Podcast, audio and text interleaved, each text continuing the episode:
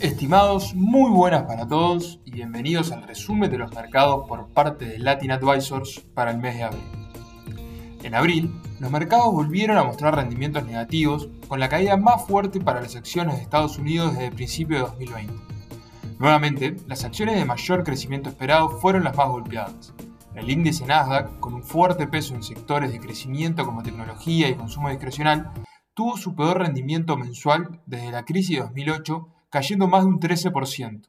El SP retrocedió un 9% aproximadamente, mientras que el Dow Jones tuvo una caída cercana al 5%. Una hipotética recesión causada por una fuerte caída en la actividad perjudicaría de sobremanera a las empresas pequeñas que dependen mucho del consumo interno. Por este motivo, el Russell 2000, el principal índice de acciones de baja capitalización, retrocedió un 10% en el mes. Las presiones inflacionarias se mantuvieron al alza. El IPC aumentó un 1,2% en marzo, llevando al acumulado de los últimos 12 meses a 8,5%. El PPI, precio pago por los productores, que había mostrado una desaceleración en febrero, nuevamente volvió a aumentar y llegó a 1,4% en marzo. De todas maneras, estaríamos comenzando a ver algunas señales de que estamos próximos a llegar al pico del incremento de los precios en Estados Unidos.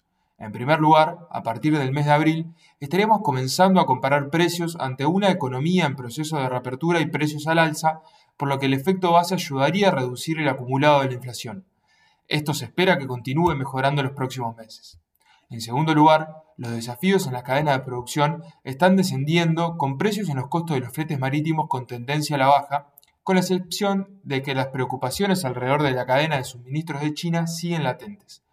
Finalmente, el incremento de los precios excluyendo alimentos y energía fue de 0,3% en marzo, el nivel más bajo de septiembre de 2021, y los bienes de la canasta núcleo mostraron una caída en sus precios por primera vez desde febrero del mismo año.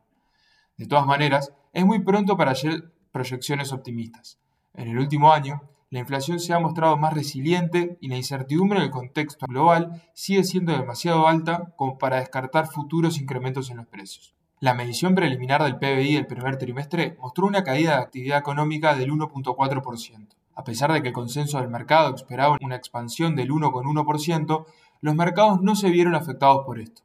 La disminución del gasto público y caída en la acumulación de inventarios de las empresas significaron una contracción del 4,5% de la actividad, mientras que el consumo en términos reales incrementó un 2,7% y la inversión de las empresas creció más de un 15% mostrando así señales de que la actividad se mantiene firme. Se espera que la Reserva Federal aumente su tasa de referencia en 50 puntos básicos en su reunión de mayo, como forma de hacer frente a los elevados niveles de inflación. Esto arrastró al alza los rendimientos de los bonos del Tesoro en toda la curva, con la tasa a 10 años tocando el 3% por primera vez desde el 2018. Los bonos grado inversor se vieron más perjudicados por esta suba de tasas, cayendo 3,8% en el mes, mientras que los bonos de menor calidad crediticia también sufrieron por las expectativas de una desaceleración en el crecimiento económico y tuvieron un rendimiento negativo de 3,6%. Para Europa, los rendimientos de los principales índices de acciones volvieron a ser negativos. El Stock 600 tuvo una caída del 1.2% en abril, mientras que el Stock 50 retrocedió un 2,6%. La exposición a países fuera de la zona euro del Stock 600 hizo que el rendimiento de este índice sea mejor, dado que estos países no se encuentran tan afectados por la situación entre Rusia y Ucrania al ser independientes de las decisiones de la Unión Europea. Al igual que el marzo, los países con mayor dependencia de la energía proveniente de Rusia fueron los de peores rendimientos. El FTSE MIB italiano cayó más de un 3%, mientras que el DAX alemán tuvo un rendimiento negativo del 2,2%. España y el Reino Unido fueron los países de mejores rendimientos con subas del 1.7 y 0.4% respectivamente. La alta exposición a empresas del sector energético de estos índices colaboraron a que los rendimientos superen al resto de países de la región. La realidad es que consideramos inoportuno hacer un asesoramiento de la región en el largo plazo. Todavía no vemos una resolución del conflicto entre Rusia y Ucrania y es probable que los efectos para la región no los sepamos hasta un buen tiempo después de finalizado el mismo. La guerra le cuesta un aproximado de 5 mil millones de dólares diarios a Rusia, a pesar de que el incremento en los precios de petróleo y gas estarían ayudando a Putin a hacer frente a estos costos, los efectos de la guerra en la economía local son cada vez más fuertes. Aunque es muy difícil saber qué tan acertada es la información que recibimos acerca de lo que sucede en Rusia, en un video dirigido a sus habitantes, el presidente Putin dejó en claro que el gobierno estaba tomando medidas para ayudar a una población que se encontraba sufriendo una inflación cercana a los dos dígitos en los últimos meses. Sobre fines de abril, los países de Europa comenzaron a discutir la posibilidad de un embargo al petróleo proveniente de Rusia. Alemania, el mayor detractor de estas medidas anteriormente, dado su alto nivel de dependencia de la energía rusa, declaró haber reducido su dependencia de un 35% a un 12%, por lo que no quedaría una decisión de este estilo. De llevarse a cabo lo mencionado anteriormente, puede ser que comencemos a ver el final de la guerra, pero también es posible que los efectos negativos en la actividad económica y el incremento de los precios de la región se potencien. Los precios en la Unión Europea en abril, a pesar de mantener un ritmo elevado, no mostraron una aceleración en comparación con marzo, lo cual de por sí ya es una buena noticia. El IPC aumentó un 7,5% en los últimos 12 meses, mismo incremento que en marzo. El incremento del IPC en el mes fue de 0,6% cuando se esperaba una suba del 1,8%. Lo que sí debe ser un llamado de atención es el incremento de la canasta núcleo o subyacente que excluye los elementos más volátiles como energía y alimentos. Esta canasta tuvo una suba de 3,5% en los últimos 12 meses, desde el 2,9% en el mes anterior. Mientras que el incremento de los precios de alimentos y energía se podían justificar por factores exógenos por la guerra, un incremento de la canasta de bienes menos volátiles debería generar una mayor preocupación. El Banco Central Europeo aún no se propone comenzar con un proceso de ajuste de la política monetaria a través de la suba de tasas. La incertidumbre que genera la invasión rusa a Ucrania para el crecimiento económico hace que medidas de este estilo, que tendrían un impacto negativo en la actividad de la región, sean difíciles de aplicar, por lo que es probable que la inflación en Europa se mantenga elevada por un tiempo mayor que, por ejemplo, en los Estados Unidos. En China, los precios de las acciones siguen acumulando caídas importantes mes a mes.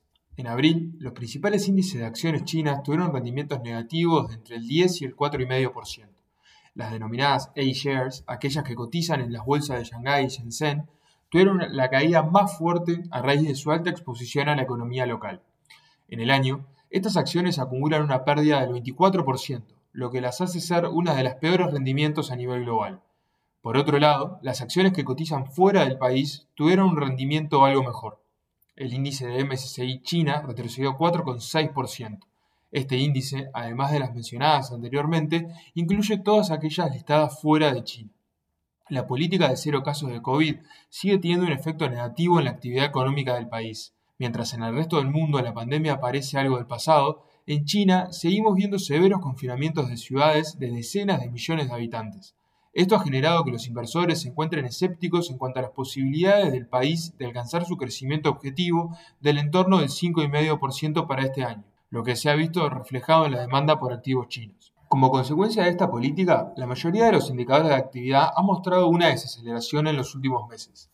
La tasa de desempleo aumentó en 0,3% a 5,8%, exportaciones, importaciones, inversión en activo fijo y producción industrial crecieron durante el mes de marzo, pero a un ritmo menor que los meses anteriores. Por último, los primeros datos de abril muestran unas perspectivas negativas para el corto plazo. Los indicadores de PMI, referencia de la confianza del sector empresarial, se mostraron en terreno recesivo, por debajo de los 50 puntos, por segundo mes consecutivo. El PMI manufacturero se ubicó en 47,4 y el no manufacturero retrocedió a 41,9. Más allá de esto, el crecimiento en el primer trimestre del año se mostró por encima de las expectativas. La economía china creció a un ritmo anualizado del 4,8% por encima del 4,4% esperado. Esto despertó algunas suspicacias recurrentes en cuanto a la transparencia y fidelidad de los datos provenientes de China, dado que se esperaba que los confinamientos hayan tenido un efecto mayor en el crecimiento de la economía. De todas maneras, el ritmo es menor al esperado para fin de año. La buena noticia es que el gobierno cuenta con espacio para otorgar las medidas de estímulo necesarias para sacar adelante la economía. A diferencia de prácticamente el resto del mundo, la inflación en China se mantiene a niveles muy deprimidos. El dato de marzo mostró un incremento de los precios del 1,5% en los últimos 12 meses. Como mencionamos anteriormente, los indicadores de actividad muestran un enfriamiento en el ritmo de crecimiento económico, por lo que un mayor estímulo no vendría a riesgo de sobrecalentar la economía. En referencia a esto, tanto el Gobierno Central como el Banco Popular de China se expresarán favorables a proporcionar el estímulo necesario para cumplir las metas de crecimiento. Medidas marginales como la baja en la tasa de encaje y reducciones en la tasa de referencia ya se han tomado pero se espera que para lo que resta del año la inversión en infraestructura y gasto público tengan un fuerte repunte, lo que impulsaría no solamente a la economía local, sino que podría beneficiar a los niveles de actividad a nivel global. El mercado tomó como buena señal lo mencionado anteriormente y llevó a que las acciones tengan un rally de 5,6% en los últimos tres días del mes. Los mercados emergentes tuvieron un difícil mes a través de todas sus regiones. Los elevados precios de las materias primas no fueron suficientes para mantener los precios de los activos latinoamericanos al alza y tuvieron una fuerte corrección en el mes. El índice global de MSCI Emerging Markets tuvo una caída de casi del 6%. Separado por región de relevancia, las acciones de países asiáticos cayeron más de un 5%, con China como el principal detractor, mientras que las que más sufrieron fueron las pertenecientes a Latinoamérica, con un rendimiento negativo de casi 14%. Las acciones del MSCI Latam se mantienen con un rendimiento positivo de 8,6% en el año, siendo las regiones de mejor performance en 2022. Las expectativas de una Reserva Federal más agresiva en relación a la suba de tasas de interés tuvieron un efecto negativo en la cotización de las monedas latinoamericanas. El real brasilero y el peso chileno tuvieron depreciaciones de 4,9 y 8,4%, siendo estas las más afectadas. A pesar de esto, el real se mantiene con una apreciación de casi el 11% en el año. Esto contribuyó al rendimiento negativo de las acciones. Todos los principales índices de países de Latinoamérica tuvieron rendimientos negativos en el mes, con el Bovespa brasilero cayendo 13,9% y las acciones mexicanas retrocediendo más de un 11%. En Asia, la corrección fue algo más benévola. Exceptuando lo mencionado anteriormente para las acciones chinas, los principales índices de la región mostraron un rendimiento algo mejor. El índice de Hong Kong, muy influenciado por los rendimientos de las empresas chinas, tuvo una caída de algo más del 4%, las acciones de India retrocedieron un 2,6% y el índice de Singapur tuvo una caída del 1,5%, manteniendo un rendimiento positivo de 7,5% en el año. La renta fija también continuó acumulando pérdidas en el año.